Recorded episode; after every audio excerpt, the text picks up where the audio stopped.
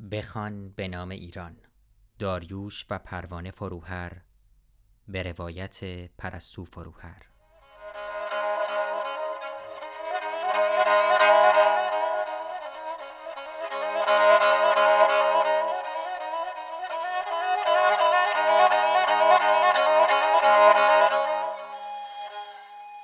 فصل اول یادهای کودکی. پاره پنجم. نمی‌دانم در زندان قصر بود یا قزل قلعه که یک سال به مناسبت زاد روز پدرم در هفتم دی ماه به من اجازه دادند تا چند ساعتی را با او در سلولش بگذرانم. برایش کتاب سووشون را هدیه خریده بودم که مادرم بسیار دوست داشت و اولین کتاب بزرگ سالان بود که من شروع به خواندنش کرده بودم. با مادرم به انتشارات امیر کبیر رفتیم. فروشنده کتاب را در کاغذ آرمدار این انتشارات کادو پیچی کرد. شب پیش از ملاقات بسته‌بندی را با احتیاط باز کردیم و من گوشه صفحه اول کتاب نوشتم برای پدر قهرمانم. بعد دوباره کتاب را در همان کاغذ پیچیدیم. صبح به در زندان رفتیم. من وارد زندان شدم با هدیم و چند شاخ گل یخ که گل محبوب پدرم بود و مادرم برایش میفرستاد. به همراه یک نگهبان از حیاتی که دور تا دور آن ساختمان بود گذشتم و وارد یک راه روی طولانی شدم. نور زرد لامپی روشنایی کمی به راه رو می‌داد و نشانی از نور روز نبود. پدرم آنجا منتظرم ایستاده بود. من را بوسید و دستم را گرفت و به سلولش در انتهای راه رو برد. آنجا اتاق بزرگی بود. دور تا دور آن روی دیوارها از زمین تا ارتفاعی نزدیک به قد من از روزنامه پوشیده شده بود. آنها در ردیف های منظم کنار هم چسبیده بودند و رنگشان به زردی می‌زد. بوی نم گچ دیوار، بوی روزنامه نم خورده به مرور حضور دائمیش را تحمیل می کرد. سلول پنجره ای نداشت یا اگر داشت در یاد من بی پنجره مانده است. در یک گوشه با فاصله ای از دو دیوار تخت پدرم قرار داشت که روی آن جاجیم نارنجی رنگی پهن شده بود. پدرم روی این جاجیم دستی کشید و به آرامی گفت که به تازگی یکی از همبندی هایش آن را برای او بافته است. سالها آن جاجیم که به مرور رنگ پریده و کهنه شد روی تختش در خانه افتاده بود تا سال 1395 که 18 سال پس از قتل او و مادرم در یک دست برد مشکوک به قارت رفت و نمی‌دانم چه سرنوشتی یافت. در آن سلول نمزده کنار تخت او یک جعبه مقوایی بود که رویش یک ورق روزنامه پهن کرده بود و از آن جایگزینی برای میز کنار تخت ساخته بود. روی آن برگه های سفید کاغذ را در قطع های مختلف روی هم چیده بود. همانطور که در خانه روی میز کارش کاغذها را با وسواس روی هم میچید. آن روز فکر کردم که شاید او این عادت صرف جویی کاغذ را در زندان یافته باشد. کنار کاغذهایش خودنویس طلایی رنگش بود با یک شیشه جوهر و چند کتاب که آنها هم مرتب روی هم چیده شده بودند. چمدان کوچک چهار خانهاش زیر تخت بود. زیپش باز بود و درش به کنار زده شده بود. اندک لباس های درون آن مرتب روی هم تا شده بودند و جانماز ترمه کوچکی که هدیه هاچ خانم بود روی آنها قرار داشت. یک صندلی چوبی هم داشت. چیز دیگری را به یاد ندارم. گلهای مادرم را در یک لیوان آب گذاشت روی زمین بالای تختش و بعد کنار من روی تخت نشست و هدیهش را با دقتی که کاغذ کادوی آن پاره نشود باز کرد. کتاب را به آرامی ورق زد و با انگشت های کشیده اش نوشته من را در ابتدای آن نوازش کرد. بعد کتاب را با همان کاغذ انتشارات امیر کبیر با دقت و حوصله جلد کرد. تصویر یک جعبه مقوایی در دست پدرم را به یاد دارم که درش را باز کرد و به من شیرینی خشک کشمشی تعارف کرد. آنچه از آن روز هفتم دیماه در آن سلول به یاد دارم لبریز از حضور پدرم است. چیزی از خودم به یاد ندارم. اینکه حرفی زده باشم یا حرکتی کرده باشم. انگار از پشت شیشه‌ای به تماشای او نشسته بودم. به تماشای صبوری بی زمان و با وقارش در حصار آن اتاق نمزده و کم نور. تماشای نظم حرکات او در میان نظم روزنامه های نم کشیده و اسباب های اندکی که زندگی را با آنان میگذراند. آن روز با شوق به من گفت از وقتی شنیده است که من در مدرسه شطرنج یاد گرفتم دلش می‌خواسته که با من سر فرصت شطرنج بزند. صفحه و مهره ها را روی جاجیم گذاشت. از بازی شطرنج و ایرانیان قدیم گفت. حرکت مهره ها را توضیح می‌داد و آنها را روی خانه های سفید و سیاه میچید. تا پایان ساعت ملاقات با هم شطرنج بازی کردیم.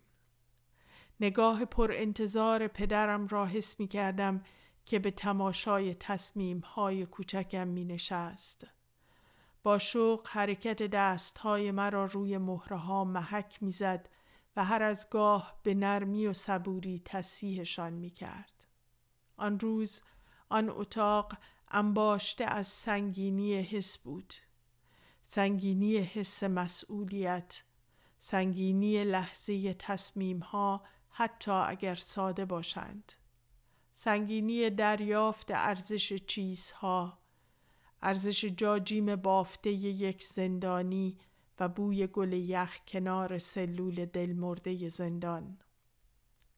سنگینی وقار و صبوری پدرم در حصار آن دیوارها و میان آن اسبابهای ساده و خرد و منظم که او با آنها زندگیش را میگذراند.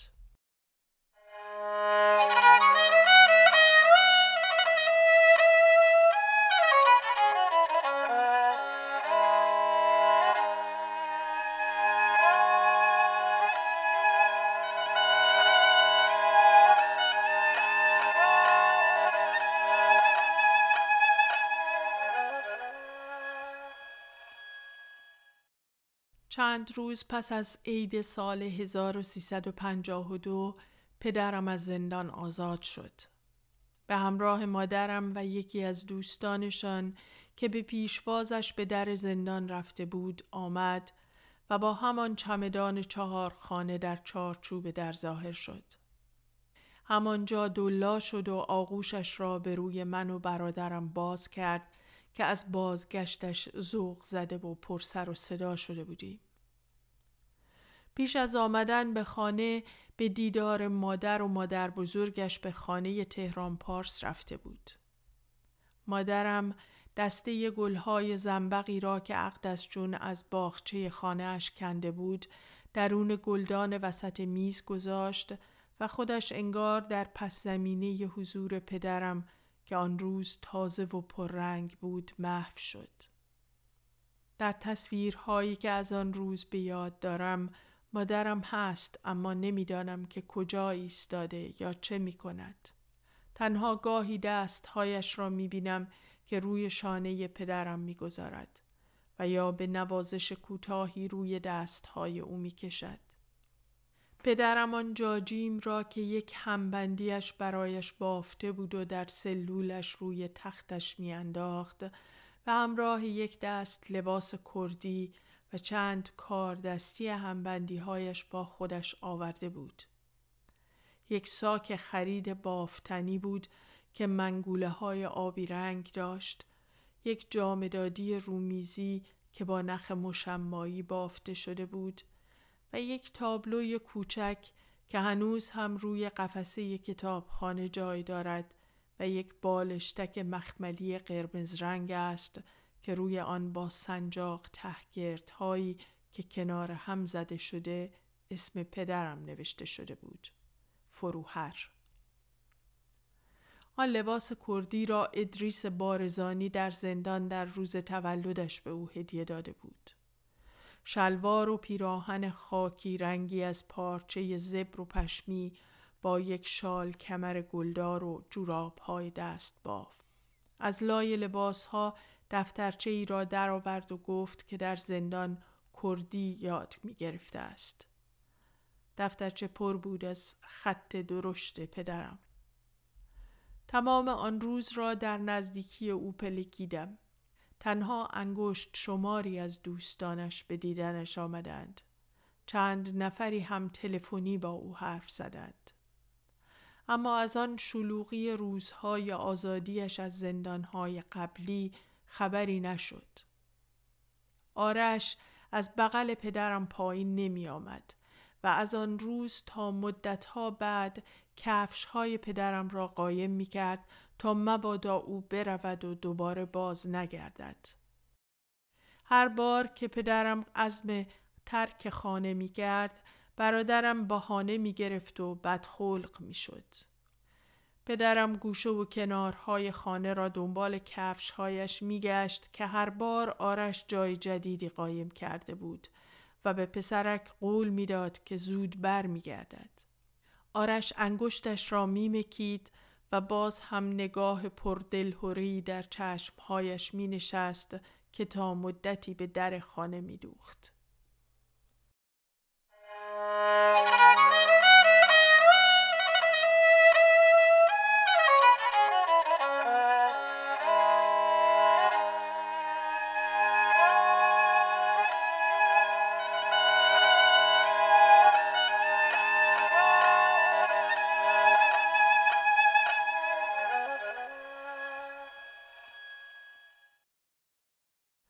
شادی سبک آن روز آزادی پدرم اما در خانه ما ماندگار نشد. انگار او دل به آزادی نمی سپرد. انگار دیوارهای سلولش را همراه خدا آورده بود. حساری دورش داشت که مانع از در هم تنیدن فضای بودنش با دنیای اطراف و روال روزمره زندگی می شد. انگار روزمرگی که در اطرافش جاری بود وازدهش می کرد و پسش می زد. او درون دیوارهای سلول نامرئیش می ایستاد و با سخت گیری اطرافش را نظاره می کرد. گاهی که در اتاق کار نشسته بود و روزنامه می خاند، رد پایی از چندش در نگاه و صورتش می نشست. آن وقت چروک هایی که کم کم زیر چشمهایش نشسته بود واضحتر دیده می‌شد. ابروهایش در هم می رفت. لبهایش بسته می ماند و فکش به هم قفل می خورد. گاهی وسط خواندن گردنش را می کشید سرش را بالا می آورد و چشمهایش به نقطه روی دیوار خیره می ماند. انگار می‌خواست با نفوذ نگاهش دیوار را سوراخ کند. بعد بلند می‌شد و سرش را پایین میانداخت دستهایش را پشتش گره می‌زد با گام های مساوی از بالا تا پایین اتاق می‌رفت و میآمد و زیر لب شعر می‌خواند. همیشه شعرهای قدیمی را می‌خواند. زرباهنگ آن بیت ها با قدم های شمرده اش در آن راه کوتاه عجین می شد و انگار سلول زندان در آن اتاق حلول می کرد. در آن دوره فضای زندگی ما تا لب مرز تحمل سنگین بود. فضایی که حس قالب آن در انقباز فک بسته نماد پیدا می کرد و تا خرخره مملو و از کلنجارهای درونی می شد. حالا که از پس گذر سالها در جستجوی آن فضای محو شده به آن دور فکر می کنم پدرم هنوز در آن اتاق کار در فاصله کوتاه میان بالا و پایین اتاق قدم بر می. در فاصله میان یأس و اسیان در تماشای این تصویر نفسم تنگ می شود. به یاد مادرم می افتم و فکر می کنم که شاید این نفس تنگی اوست که حالا از پس این همه سال در سینه من می نشیند. شاید پدرم در بیرون از زندان در جستجوی امکانها و فضاهایی بود که بتواند حضور متفاوت خیش را در آنها متبلور کند. این فضاها را همیشه در بستر مبارزه سیاسی جستجو می کرد و می ساخت. اما انصداد سیاسی آن روزگار هیچ بستری یا حتی باریکهی برای او باز نمی کرد.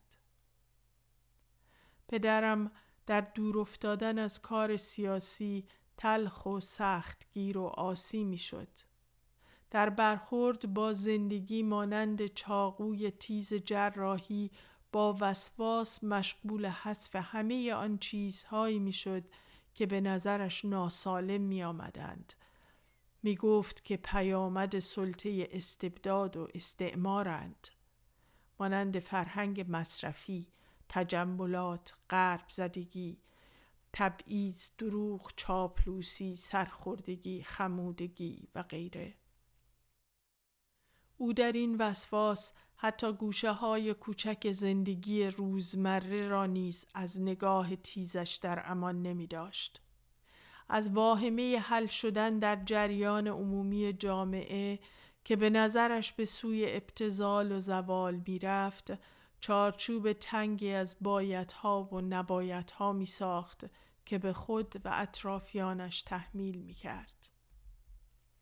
در آن دوره در محیط خانه بدخلق و سخت گیر شده بود. به مادرم که سعی می کرد به حساری که او گرد خود کشیده بود نقب بزند راهی نمی‌داد. گاهی غروب ها که در اتاقم پشت میز می نشستم و مشق می نوشتم صدای جر و بحثشان آنچنان بالا می گرفت که از شدت دلشوره نفسم تنگ می شد. در این بحث ها پدرم آنچنان حالت حق به جانبی می گرفت که هیچ مجرایی برای نزدیکی به او جز پذیرش آنچه می گفت باقی نمی گذاشت. مادرم آزرده از این اطاف ناپذیری او به تقلای بی سرانجامی میان کلمات گرفتار می شد. دلش می آزرد و در آن بنبستی که پدرم برای او ساخته بود خسته و کلافه و تنها باقی می ماند. در آن دوره پیوندها در زندگی ما به موی بسته بودند. به تارهای صبوری که مادرم می بافت. من پشت میزم پشت سنگر وظایف روزمره کودک حرف شنو خود را مخفی می کردم تا اندک حسی از رضایت در آنها پدید بیاورم. دخترک زرنگ و وظیفه شناسی شده بودم که دلشوره فروپاشی زندگی را پشت لبخندش مخفی می کرد. اما این تلخیرها را از پدرم به دل می گرفتم و وجودش در نگاه هم وجهی از خشکی و سخت گیری پیدا می کرد که باعث می شد دنیایم را از او مخفی کنم. انگار در هر گفتگو و هم نشینی با او وجهی از بازخواست پیدا شده بود که مرا به توداری وامی داشت. فاصله میان ما ایجاد می کرد که پیش از آن وجود نداشت. دیگر به راحتی لای دست و پایش نمی پلکیدم. کاغذهای مارکدارش را کش نمی رفتم. دیگر انگوشت هایم را لای موهای او نمی کردم. آرش اما همچنان با خیال بافی ها و شیطنت هایش در آن فضای سنگین می پلکید. تارهای نرم و نازکی از جنس بازی می تنید که سخت گیری های پدرم را رام می کرد. آن وقت در نگاهش حس سبکی از شعف می نشست و از همان خنده های قدیمیش می کرد. من از دور تماشایش می کردم. کنار این صحنه ها که مثل باد سبکی در انبوه شاخه های بید مجنون میپیچید و میگذشت میستادم و تماشا می‌کردم. آنچه بر جای میماند دریافتی بود از شکنندگی حس لحظه ها شکنندگی سرخوشی در زندگی آن روزهای ما حضور مادرم در این دوره سیال و بیشکل شده بود.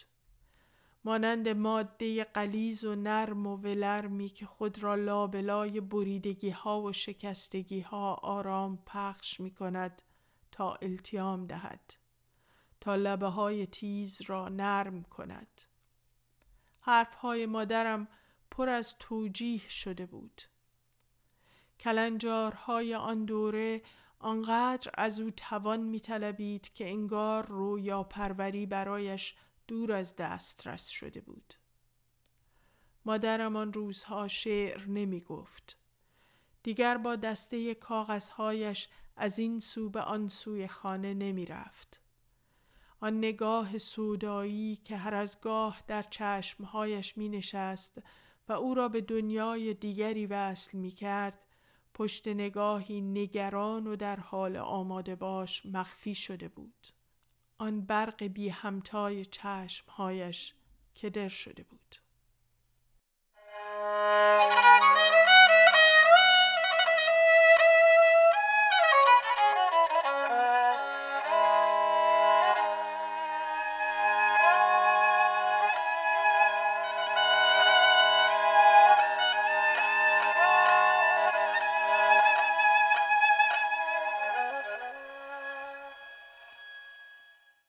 در این دوره اندک شماری از دوستان سیاسی پدر و مادرم به خانه ما می آمدند. تکی یا در گروه های کوچک می آمدند و می رفتند ولی دیگر آن شور سابق در این دیدارها پدید نمی آمد. حضورشان فضا را دگرگون نمی کرد. اتفاقی نمی ساخت. تنها یکی از آنان در خاطرات من از آن دور پررنگ مانده است. مرد جوانی از اعضای حزب که مثل پدرم تازه از زندان آزاد شده بود به نام پرویز کریم خانی. او پای تلفن همیشه خودش را سیاوش معرفی می کرد و کارهایش با مخفی کاری بیوقف ای تو ام بود. آقای کریم خانی قد کوتاهی داشت با هیکلی ورزیده و حرکاتی منضبط با سیمایی خوشتراش و بسیار جذاب. موهای صاف و سیاهش همیشه منظم و کوتاه بود و دسته نرمی از آنها روی پیشانیش میریخت. وقتی با پدرم حرف می‌زد احترام و شیفتگی در صدا و حرکاتش موج بیزد. پدرم در برابر او نیازی به توضیح و پافشاری بر سخت گیری هایش نداشت. از پایبندی او به آنها مطمئن بود. از همان دوره بود که او حضور دائمی و پررنگی در زندگی ما پیدا کرد که تا سالها ادامه یافت. آقای کریم خانی طراحی می کرد. کارات باز بود و از راه کارهای گرافیکی امرار معاش می کرد. آرش شیفته او بود و همیشه با بیتابی چشم انتظار آمدنش. وقتی او می آمد از سر و کولش بالا می رفت و کیف می کرد. من در آن روزها کتابی می خواندم در وصف ماجراهای نوجوانی که در جنگ جهانی دوم با نهزت مقاومت فرانسه همکاری می کرد. آقای کریم خانی برای من از جنس شخصیت های این کتاب بود. از آن دست مردان جوانی که کیلومترها در تاریکی کوهستان راه می روند تا پیغامی را به مقصد ببرند. آنها که همرزم زخمیشان را ساعتها به کول می کشند تا به جای امنی برسانند. آنها که روی صندلی بازجویی بعد از تحمل شکنجه به روی بازجو تف می کنند. وجود او برای من امکان دلنشینی بود برای به هم آمیختن تصویر ماجراجو و مخالف سیاسی آمیختن داستان و واقعیت آقای کریم خانی پای کوه پدر و مادرم بود گاهی آرش و من هم به اصرار همراه آنها می رفتیم. صبح های زود جمعه هنوز آفتاب نزده راهی کوهستان می شدیم. آرش در طول راه خوابش می برد و وقتی از ماشین پیاده می شدیم مسافتی را روی کول آقای کریم خانی در خواب و بیداری می گذراند.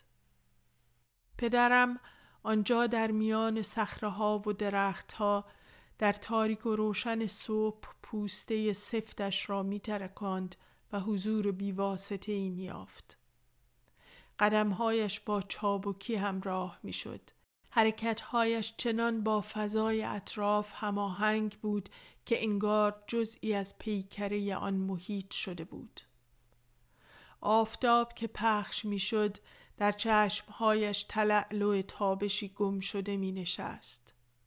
آن وقت در تمامی حرکتها و حرفهایش دعوتی به آشتی ملبوس می شد. جلوی پایم زانو می‌زد و به من یاد می‌داد که چگونه بند کفش کوهم را ببندم تا باز نشود. یادم می‌داد که چطور از سرازیری پایین بروم چطور سرعت و اندازه قدمهایم را تنظیم کنم تا خسته نشوم.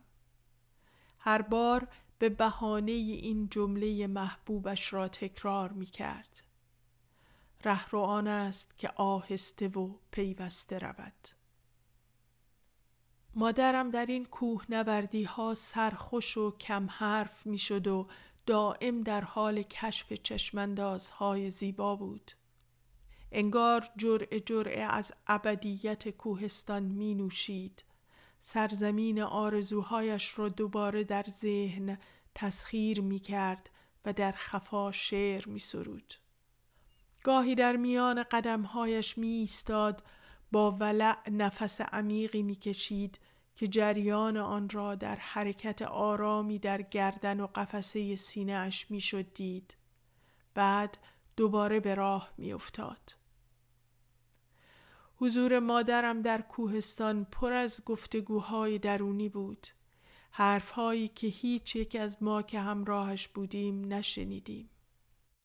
شاید مجموعه دقیقه ها و ساعت هایی که در آن صبح های جمعه در فضای کوهستان گذشت در قیاس با گذر زمان در جریان عادی روزها بسیار اندک بود.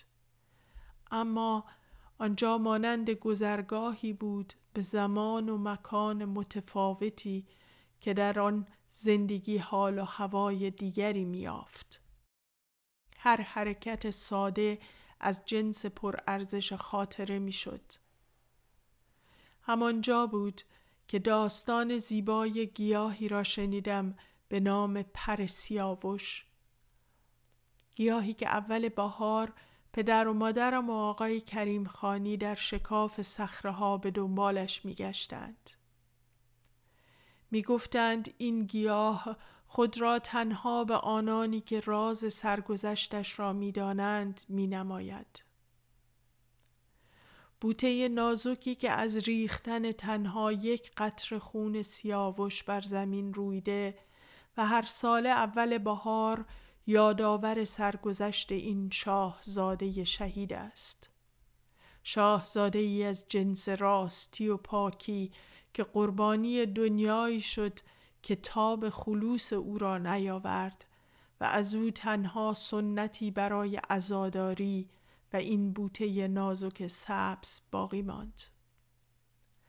بوته به کوچکی یک کف دست با ساقه به نازکی مویرک ها با برگ های شفاف ابریشمی که وقتی باد در آنها میپیچید مانند شعله سبزی در شکاف سنگ ها به تلاطم میافتاد و بال بال می‌زد.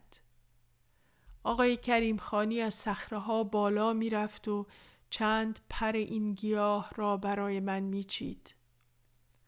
من پرها را با احتیاط در حفره دستم نگه می داشتم تا به خانه برگردیم و من آنها را لای ورقهای کتابهایم خشک کنم.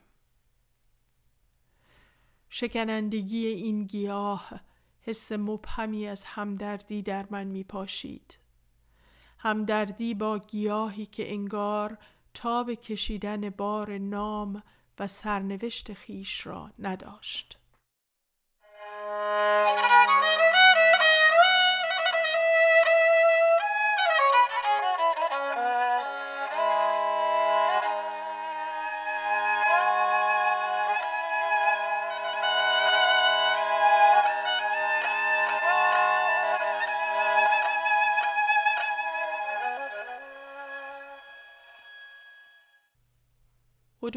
یک سال بعد از آزادی پدرم از خیابان ژاله اسباب کشی کردیم به آپارتمانی در یکی از خیابانهای فرعی همان محله به نام فخرآباد.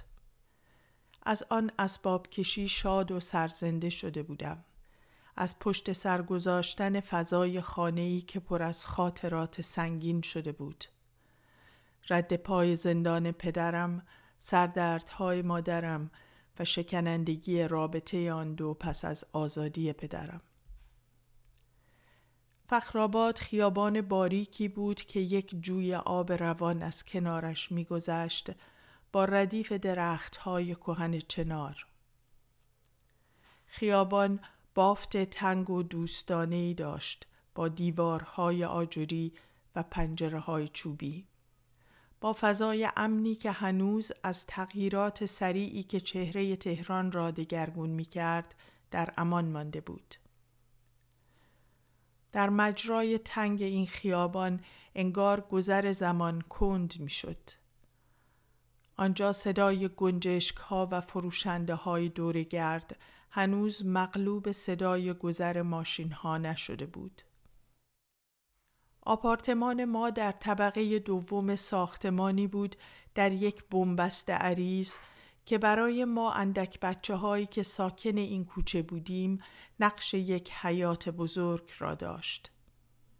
آن بنبست برای من دعوت دوباره بود به سرخوشی و سبکی کودکی. با برادرم و بچه های همسایه که همگی چند سالی از من کوچکتر بودند ساعتها گرگم به هوا و بالا بلندی و لیله بازی می کردم. در قیل و قال کودکانه آن کوچه قوطه می خوردم و مست شادی آن می شدم. تنها وقتی نگاه بزرگترهای کوچه به من می افتاد احساس دست پاچگی می کردم و اختلاف قد و سنی که با بچه های دیگر داشتم به نظرم مهم می آمد. پدر و مادرم اما با لبخندی از کنار این صحنه ها میگذشتند و می‌رفتند. پرنگترین خاطره های من از این کوچه بنبست به شبهای چهارشنبه سوری برمیگردد که با همسایگانمان جشن می گرفتیم. ای از اقوام و دوستان سیاسی پدر و مادرم هم می آمدند. هفت شعله بلند آتش از سر تا ته کوچه زبانه می‌کشید و ما تا پاسی از شب رفته عرق کرده و سرخوش از روی شعله ها می پریدیم. تدارک چهارشنبه سوری در خانه ما با سنت های زیبا همراه بود.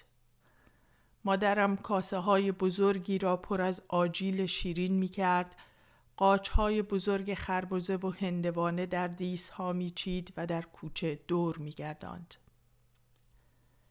پدرم صندوق عقب ماشینش را باز می کرد که بر از بوته های خار بود. با فاصله های یکسانی روی آسفالت کوچه خاک می ریخت و هفت کپه خار روی خاک ها می چید.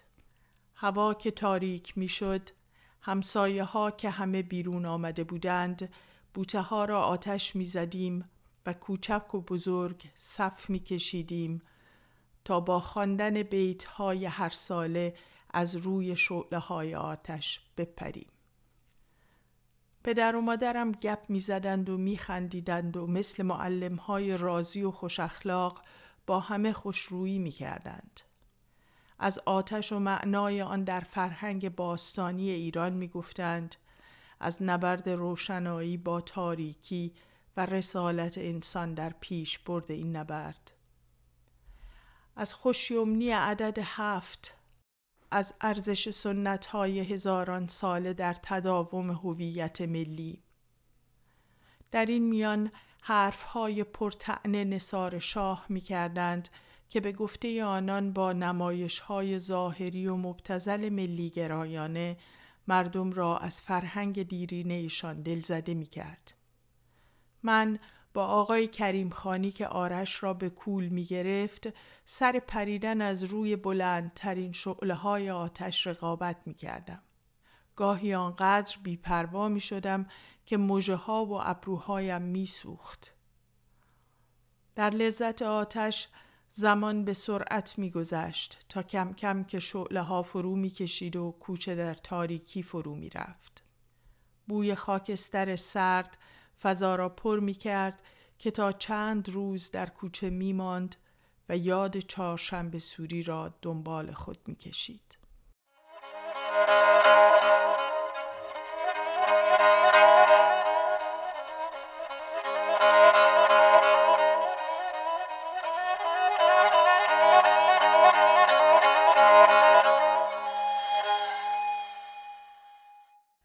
آنچه شنیدید پاره ای از کتاب بخوان به نام ایران نوشته و با صدای پرستو فروهر بود که به همت نشر آسو شنیداری شده است. عکس ها و روایت های بیشتر درباره این قسمت را می توانید در وبسایت روایت های پرستو فروهر دنبال کنید.